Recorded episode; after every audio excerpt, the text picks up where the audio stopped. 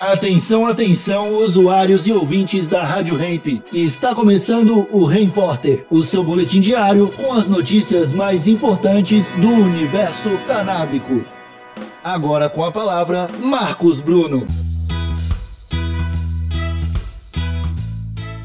Polícia faz operação sem mandado contra a ONG Abra Cannabis no Rio de Janeiro.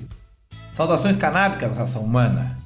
A Associação de Pacientes Abra Cannabis denunciou nesta terça-feira que na noite passada a sede da entidade sofreu uma ação truculenta por policiais da Delegacia de Combate às Drogas. Segundo a ONG, os agentes informaram estarem investigando denúncias feitas pelo deputado estadual Rodrigo Amorim, do PSL, de que haveria no local um cultivo ilegal de maconha.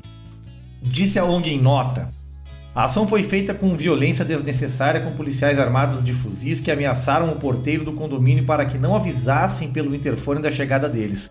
Os policiais não tinham mandado e se recusaram a mostrar o teor da denúncia, e a ação só não prosseguiu pois não havia nenhum cultivo de maconha no local.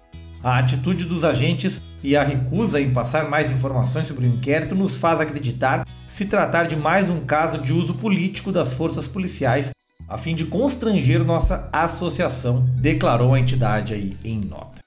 A sede da Abra Cannabis fica no apartamento de um dos associados, o engenheiro Pedro Zarur, que permitiu que o endereço dele fosse usado pela ONG. Ele tem um habeas corpus para o cultivo de maconha no tratamento de dores crônicas, atividade de conhecimento das forças policiais do Rio de Janeiro através de um ofício que foi enviado pelo Poder Judiciário na época do julgamento favorável desse HC. Em entrevista ao portal Cannabis e Saúde, Pedro Zarur afirmou que o episódio só não degringolou para algo de maior gravidade simplesmente pelo fato do cultivo estar desativado naquele momento. Mas, apesar do desfecho não ter sido esse, Zarur afirma que a família está insegura. Eu fico imaginando o seguinte: aquela casa tem um habeas corpus para cultivo. Eu, como no momento, por acaso, eu não estou cultivando, né? Uhum. É, mas eu poderia estar cultivando lá, porque, porque eu já tenho remédio suficiente para mim, eu dei uma parada, mas eu podia estar lá cultivando.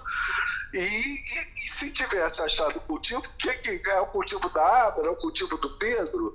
Né? Até se comprovar isso, poderia ter minha filha presa, entendeu? Uhum. Poderiam ter levado minhas plantas no momento que, que, que, que, falaram com minha filha, até não foi violento, assim, não foi. Foi, obviamente, uma pessoa batendo na sua porta armada com fuzil já é uma violência, né?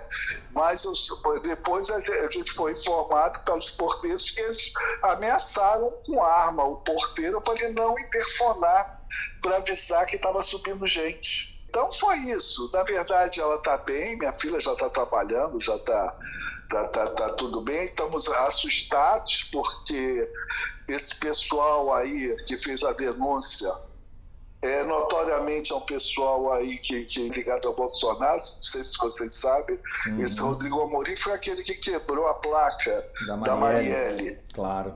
É, exatamente. Então é um cara que tem um antecedente né? Os antecedentes deles não são maiores de entrar armado em universidade, ele já acua alunos da, da, da UERJ, então ele tem um histórico assim, então nós ficamos inseguros. A Abra Cannabis é uma associação de pacientes que buscam acesso aos remédios à base de maconha para tratamentos. A ONG informa que não possui cultivo próprio nem comercializa remédios. As ações da entidade são focadas na divulgação de conhecimento através de cursos e workshops consultas e acompanhamento médico dos tratamentos e de parcerias com instituições de pesquisa e universidades.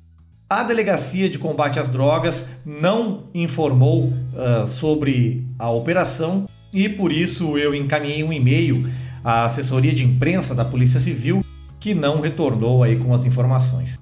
Já os telefones celular e do gabinete do deputado Rodrigo Amorim não retornaram as ligações.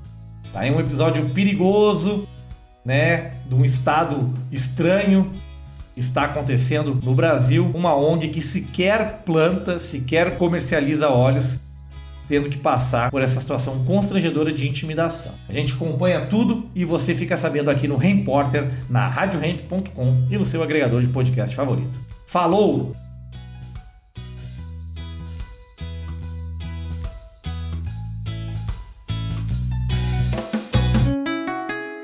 Rádio Hemp.